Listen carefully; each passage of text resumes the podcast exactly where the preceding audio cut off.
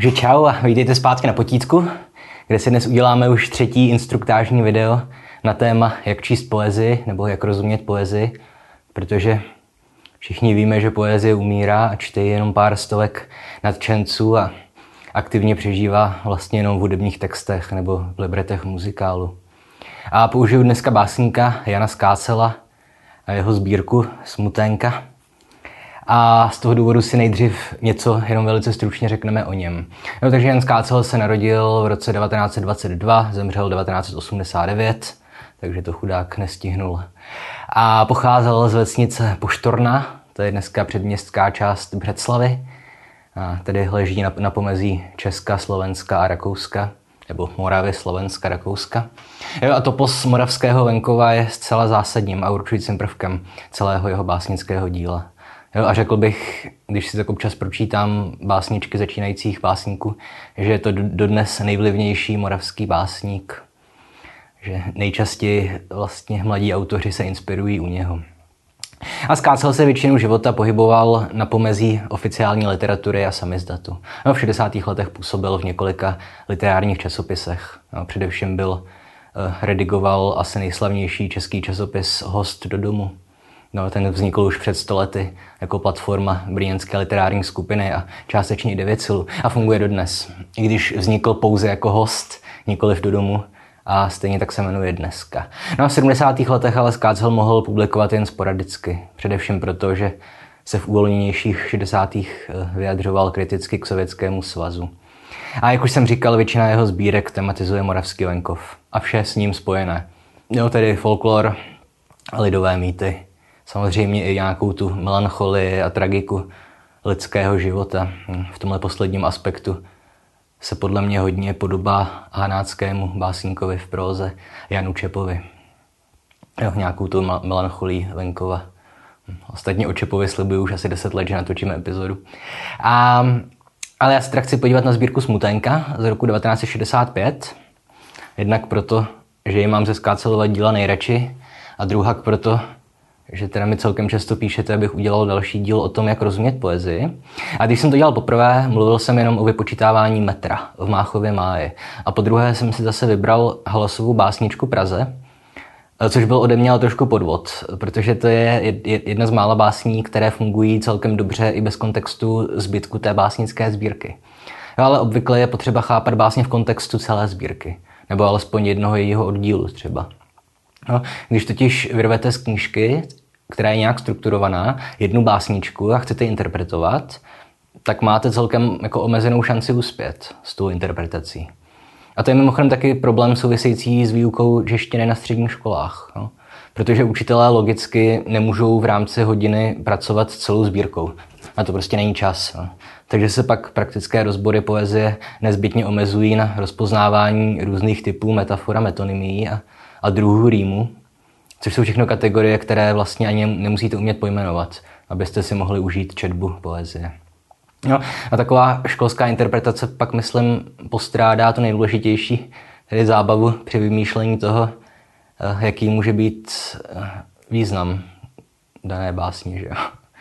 A tohle je prostě problém, který nejspíš nemá řešení. A trochu si myslím, že je to jeden z důvodů, proč dneska teda poezie umírá, protože když si člověk něco neosvojí v dětství, tak se pak v dospělosti těžko dohání. Klasický příklad je učení se cizích jazyků. A druhý problém se, myslím, skrývá v tom vysmívaném kliše, co tím chtěl básník říct. Protože mě očividně je úplně jedno, jaký je v uvozovkách správný nebo zamýšlený význam, význam textu. Stokrát důležitější je samotný proces snahy o jeho porozumění. Osobně nemám problém ani s ahistorickými interpretacemi. Ale tady by se mnou, myslím, možná většina učitelů nesouhlasila, takže u básní z 19. století asi radši neříkejte, že je chápete jako kritiku Twitteru a Facebooku nebo tak něco. Každopádně, každopádně dnešní díl by měl být ani ne tak rozborem sbírky Smutenka, jako spíš snahou poradit vám s tím, jak číst poezii v kontextu. Nebo jak rozumět poezii v kontextu. A samozřejmě to není nějak, nějaký univerzálně platný návod. Jen se s váma podílím o to, jak čtu lirické básnické sbírky já. A především teda v případech, kdy potom o nich mám něco psát nebo, nebo někdo mluvit.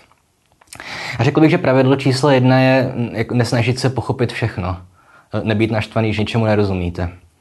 Hm. Zcela pochopitelná je možná tak některá, já nevím, obrozenecká nebo budovatelská poezie. Jo. Ale dokonce i básničky české avantgardy jsou dost často enigmatické, zašifrované, přestože teda měly sloužit, nebo byly určené jakože jo, dělníkům a lidem bez vzdělání. Jo. A ani, ani nemluvím o současné poezii, že jo, to je úplně občas nerozluštitelná. Takže jo, když si teďka náhodně otevřu sbírku Smutenka na straně 13, kterou jsem si předtím náhodně označil, tak tam najdu krátkou básničku, která se jmenuje Poezie a se stává jenom ze tří veršů. Cituji. Za tolik hamby plakat nedovedu. Tlučení na víra je slovo. Tak špatná pravda a tak krásná řeč. Tohle nám, že když, když to takhle vyrveme, z té sbírky, nejspíš neřekne vůbec nic. Co je sakra tlučení na víra. A nevím, nehledal jsem si to, možná to je nějaký eh, dialektický frazeologismus, ale že prostě, když jen tak vytrhnete nějakou část sbírky, máte malou šanci něčemu rozumět. Potřebujete kontext. A další pravidlo je, že není nutné dokonce ani to nacházet v těch básních nějaké významy. Nebo v úvozovkách poselství. Protože jsem jako několikrát zmínil jako interpretace básní nebo nacházení významu. Ani tohle není nutné. Samozřejmě existuje spousta básníků, filozofů. No, první, kdo asi většinu lidí napadne, je Vladimír Holan. Případně existují básníci političtí, kteří povzbuzují čtenáře k nějaké revoluci, že ho Volker Seifert nezval. Ale poezie dost často prostě jen zachycuje že nějaký pocit, moment. Tady mě napadá historka, kterou jsem jenom slyšel, takže nevím, jestli to je pravda. Nikde jsem to nečetl. Ale to ve výsledku nehraje roli, protože to je hezký příběh tak jako tak, i kdyby to pravda nebyla.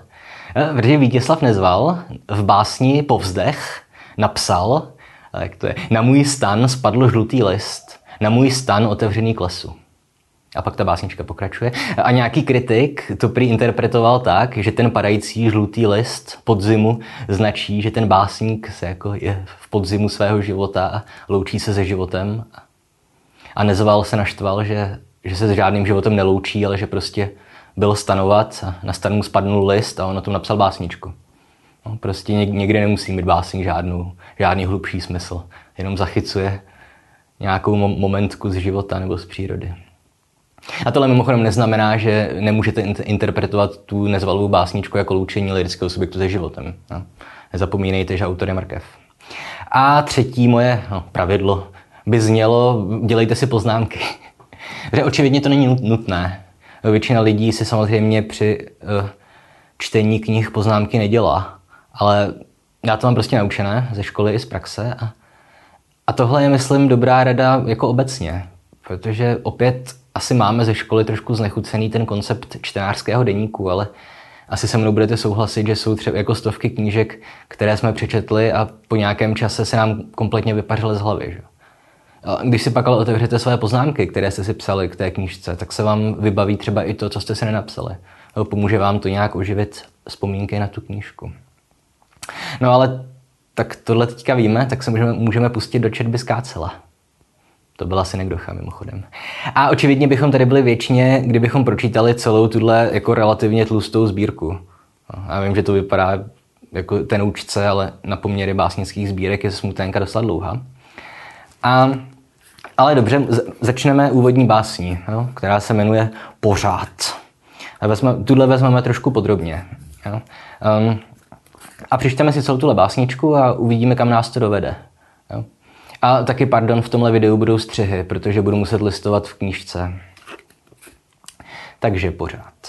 Neúnavně po celý den sněží.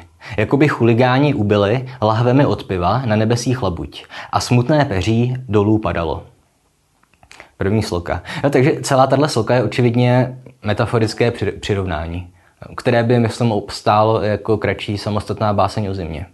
Ale zároveň se ještě můžeme poznamenat, já už jsem to udělal, ale vy, nějaké dílčí motivy.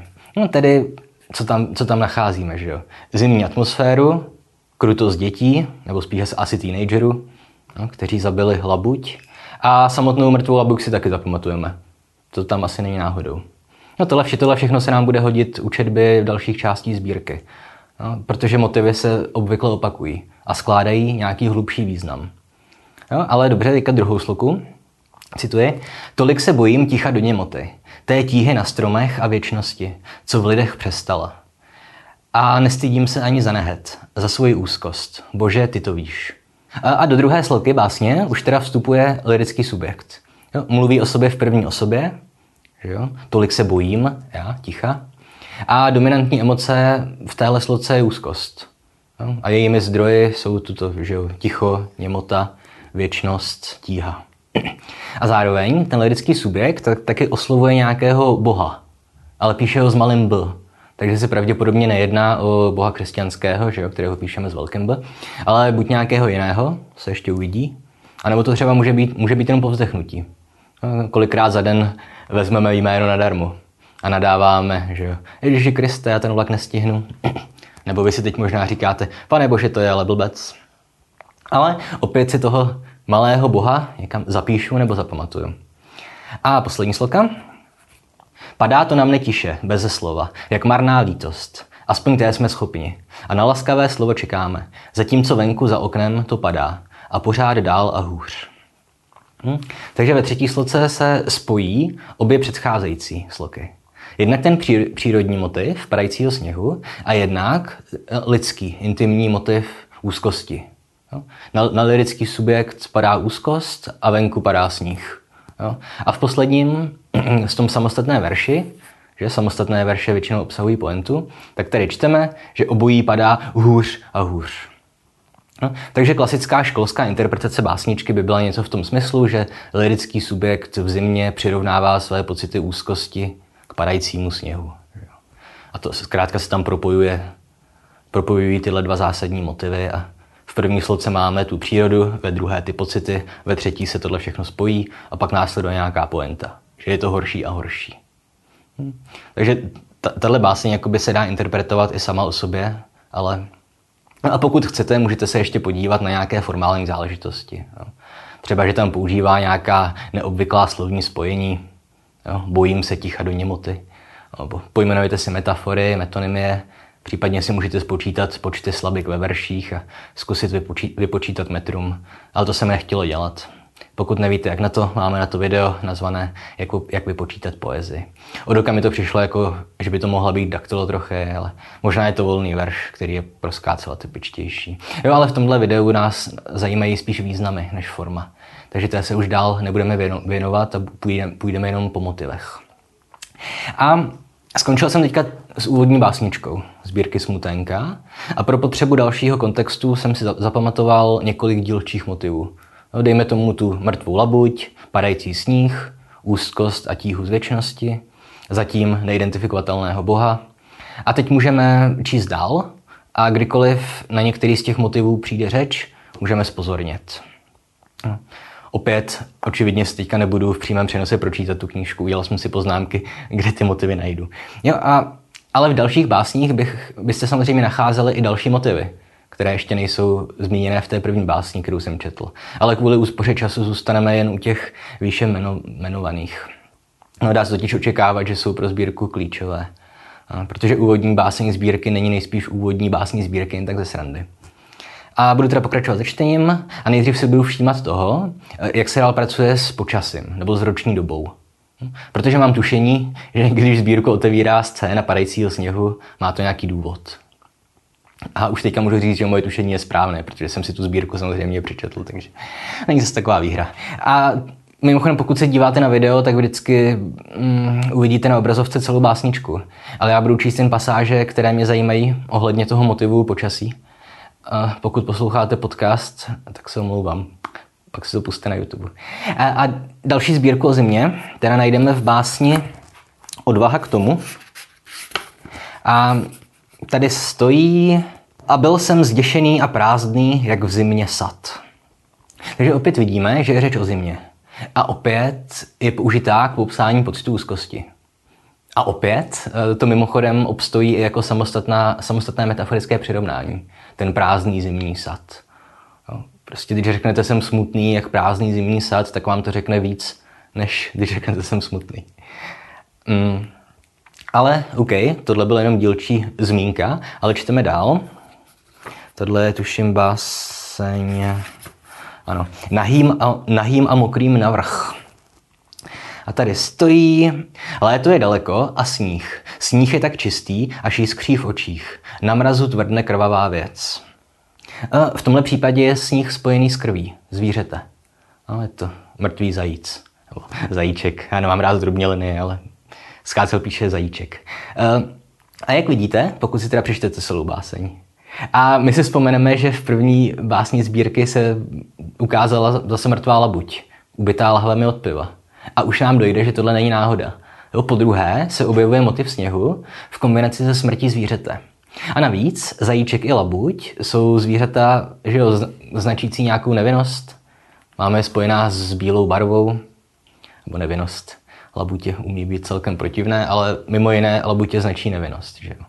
A znovu se teda opakuje v souvislosti se zimou kontrast nevinnosti a krve, smrti. A vy už teď můžete začít zapojovat vlastní fantazii. Jo? Proč se opakuje motiv zimy a smrti něčeho nevinného? Mm, je to venkovská poezie, takže to může být metafora toho, že dřív na vesnici že jo, často děti nepřežily první zimu.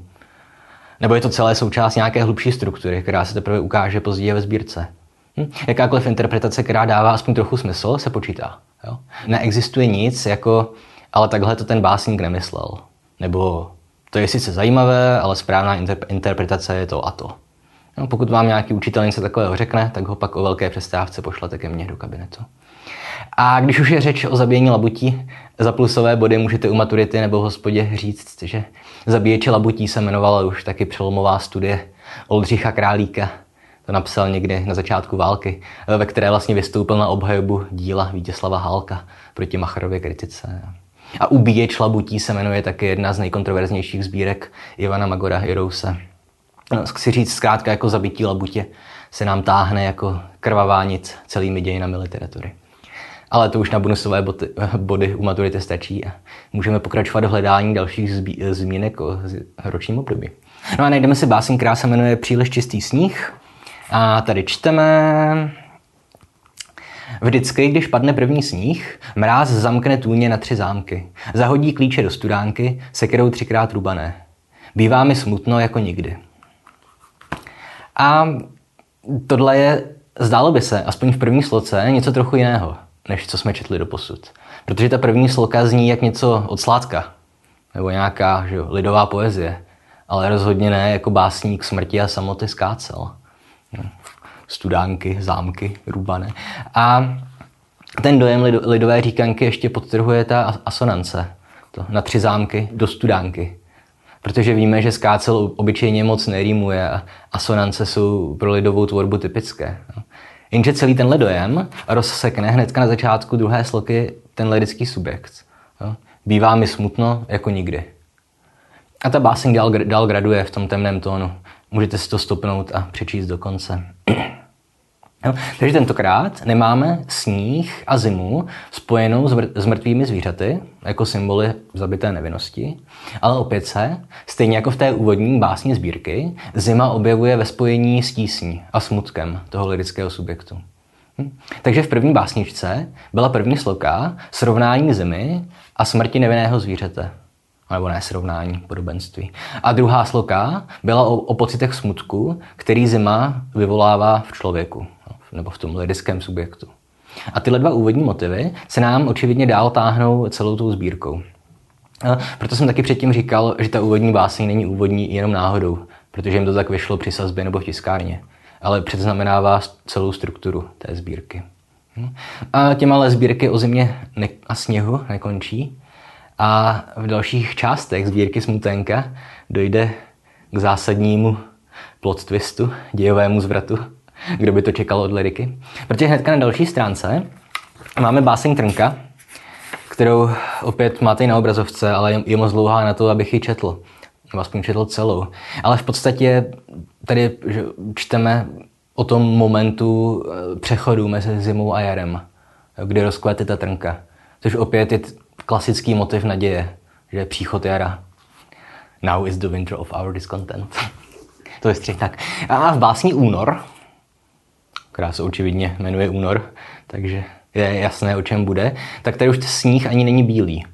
Jo? Nejspíš se mění v nějakou břečku, že? jak to bývá na konci zimy. A my jsme vychrtlí touhou po jaru. Hmm, to je, se vysvětluje samo. Jo, stejně jako v té trnce, už tady se nám, tam, se nám zima překlápí, končí, blíží se jaro. A nakonec se teda můžeme podívat na básničku, která se jmenuje Březen. Co byste taky čekali po básní únor. A tady už začíná jaro. Že v sobotu přijde do dědiny od lesa. A my čteme, některý večer pak se ozve v sadech píseň. A opět už víme, že to není poprvé, kdy, kdy je ve Smuténce zmíněný sad. Pamatujeme si, že poprvé to bylo v souvislosti se zimou. Že? Byl jsem zděšený a prázdný jako zimní sad. Ale v básni Březen už ten sad není prázdný a depresivní, ale ozývá se v něm píseň. To je teďka zakázané, ale jinak obvykle písně bývají tak něco pozitivního. A takže co se v kontextu celé sbírky Smuténka děje s motivem zimy? V podstatě celou sbírkou se táhne lidový pocit strachu ze zimy a motiv čekání na jaro, kterého se ale nedožije každý. A k tomuhle slouží poezie, že vezmeme nějakou často i banální pravdu. Archetyp, pocit. Ale znásobíme ho třeba pomocí metaforo zabité labuti, pomocí kontrastu zimního a jarního sadu. Hmm. Nebo kontrastu, že kdy vezmeme tu říkanku o studánce, ale pak do ní zase promítneme ten nějaký pocit lidské úzkosti a strachu. A jo, navíc na celý ten přírodní proces změny roční období ještě přidáme nějaký ten individuální lidský prožitek tohohle přírodního cyklu. A tohle všechno je něco, co proza obvykle nedokáže. A nevím, jestli dokáže hudba nebo výtvarné umění. Nejspíš ano, ale úplně jiným způsobem. A teď si vezměte, že mluvím kolik? 20 minut? A stihl jsem rozebrat jenom motiv zimy a přechodu na jaro. Vůbec jsem nezmínil podzim, kdy smuténka chodí po polích a zpívá, nebo ťuká na sudy a ptá se, jestli už je víno doma. A vůbec jsem se nedostal ani k dalším motivům, rozvinutým už v té úvodní básni. Že mluvil jsem o tom neznámém bohu a tak a ani k desítkám dalších motivů ze zbytku sbírky. Jo. Tohle byl vlastně jenom takový tutoriál, vlastně i ukázka, jak připravuju videa. Protože kdybych dělal klasický díl Potícka o Skácelově smuténce, tak bez toho všeho, o čem jsem dneska mluvil, zbylo jedno rozvité souvětí. Něco jako důležitý je ve sbírce smuténka také motiv zimy a střídání ročních období kdy zima se vždy objevuje v souvislosti s úzkostí a smrtí, což je vyjadřováno jednak přímo slovy lidského subjektu, jednak nepřímo pomocí kontrastu padajícího sněhu a zabitých zvířat. Šlus a pokračoval bych, že bych mluvil o dalších motivech. Jo? A zkuste si představit, co všechno můžete provést s jednou jedinou takovouhle malou kapesní knížkou. Můžete se v ní pitvat týdny, měsíce. Proto jsem v díle o bakalářce říkal, že si máte zúžovat ta, ta témata. A můžete si všímat, v jakém vztahu jsou jednotlivé motivy. No, jak jsem to udělal já s tou zimou a mrtvými zvířaty. Můžete si vytvářet vlastní interpretace. No, klidně i několik různých. A pak přemýšlet nad tím, která se vám líbí víc. No, samozřejmě jsem říkal, že každá interpretace je dobrá. Existují i metody, jak, jako, jak určit, která interpretace je pravděpodobnější. Tohle potřebujeme třeba pro nějaké ediční, nebo překladatelé to potřebují, že jo Obvykle se třeba říká, že jako ideální interpretace je taková, která je co nejkomplexnější a přesto dává ještě smysl. Ale to je jedno, o tom můžeme mluvit jindy. Můžete přemýšlet nad tím, jak třeba zapadá tahle sbírka do celé skácelové tvorby, v čem se liší. Nebo potom to můžete srovnávat i s dalšími básníky té doby. Nebo s básníky staršími i novějšími, kteří jsou podobně orientovaní. S Holanem, s Kácelem, s Kácelem, no s Holanem, Zahradníčkem, s Janem Čepem. Jo? A mně je jasné, že tohle je asi nemoc z povolání, ale mně to přijde i pro studenta střední školy nebo prostě jen volnočasového čtenáře, knihomola chcete-li, mnohem zajímavější a zábavnější, než konzumovat jednu za druhou nějakou žánrovou literaturu, většině se opakující a stojící, padající na tom, jestli má dost zajímavý příběh a postavy se chovají logicky. Hm. Já jsem tak jako nadsadil, že proza může mít mnohem víc vrstev, ale Prostě si upřímně myslím, že fakt ještě není nutné poezii úplně pohřbívat a bát se jí jenom proto, že ji občas nerozumíme. Ale no, to je asi všechno, protože už zase to video nemá půl hodiny. Takže pokud máte pocit, že jste se dneska něco naučili, tak dejte like, odběr, sdílejte, komentujte. Můžete nás taky čeknout na Patreonu. Minulý týden jsem vysvětloval odbornější pojetí metafory a metonymie prostřednictvím neurologické poruchy jazyka zvané afázie, u které jsem přesvědčený, že, že ji trpím z nějakého důvodu, protože taky neustále zaměňuju v řeči jména spisovatelů nebo data, to je jedno. A příště budeme asi pokračovat ve filozofii Slavoje Žižka na Patreonu. A pokud jste to vydrželi až za sebe, sebepropagační rutinu, tak by mě ještě zajímal váš názor ohledně toho, že mi někdo u minulého videa navrhoval, jestli nechci ta svá názorová videa dělat na jiném kanále, aby se mi tady nepletla s čistě vzdělávacími videi. A já si říkám, že na tom něco je, protože přeci jen a nevím, někdo mladší, nebo je třeba někdo nepozorný, kdo u těch videí hraje videohry, tak nemusí si všimnout, že když mluvím o starších filozofech, tak jen tlumočím jejich myšlenky a nevyjadřuju vlastní názor, nebo že když mluvím o postmodernismu nebo obecně filozofických tématech, tak do těch videí nezbytně promítám vlastní ideologii. Všichni máme nějaká ideologická východiska a, a i když se na to snažím upozorňovat, tak někomu zkrátka nemusí dojít, že to není to též, jako když mluvím o literatuře z pozice nějaké že, učitelské autority. Což ještě podporuje ten název kanálu na potítku, protože s postmodernismem ani Slavojem Žižkem se na skutečné maturitním potítku nejspíš nesetkáte. Možná tak na nějakých prestižních implech. A na druhou stranu by byla otrava zařizovat další kanál. Pokud bych to udělal, tak bych to natáčel asi jen přímo na mobil a nahrával to bez střihu a jakékoliv grafické úpravy. Ale zase by byla výhoda, že by prostě oba kanály byly monotematické. Jeden čistě o literatuře a další čistě názorový a filozoficko-politický. Pak mě ještě napadlo nechávat všechna tato videa na Patreon a tam si může taky pustit kdokoliv, jenom se spožděním.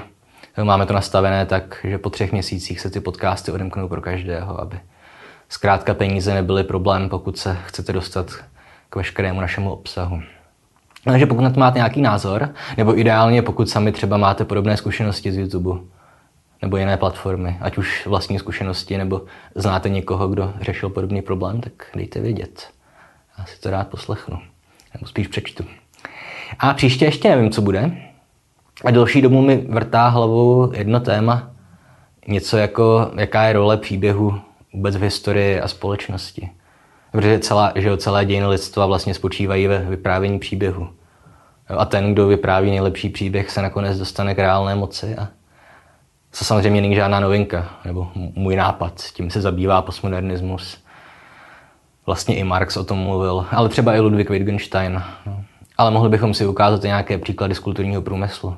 Mě tohle téma napadlo, když jsem začal sledovat seriál Vikingové. A tam to, že ta Ragnarova manželka v první sérii pojmenovává úplně přímo. No, když tam k ní přijde ten chlap si stěžovat, že ho podvedla manželka. Ale možná to nechám na pozdějc, protože by mi asi zabralo dost času příprava. Taky se někde brzo podíváme na Emila Zolu, když jsem ho posledně zmiňoval. Ale tak uvidíme, no. Star.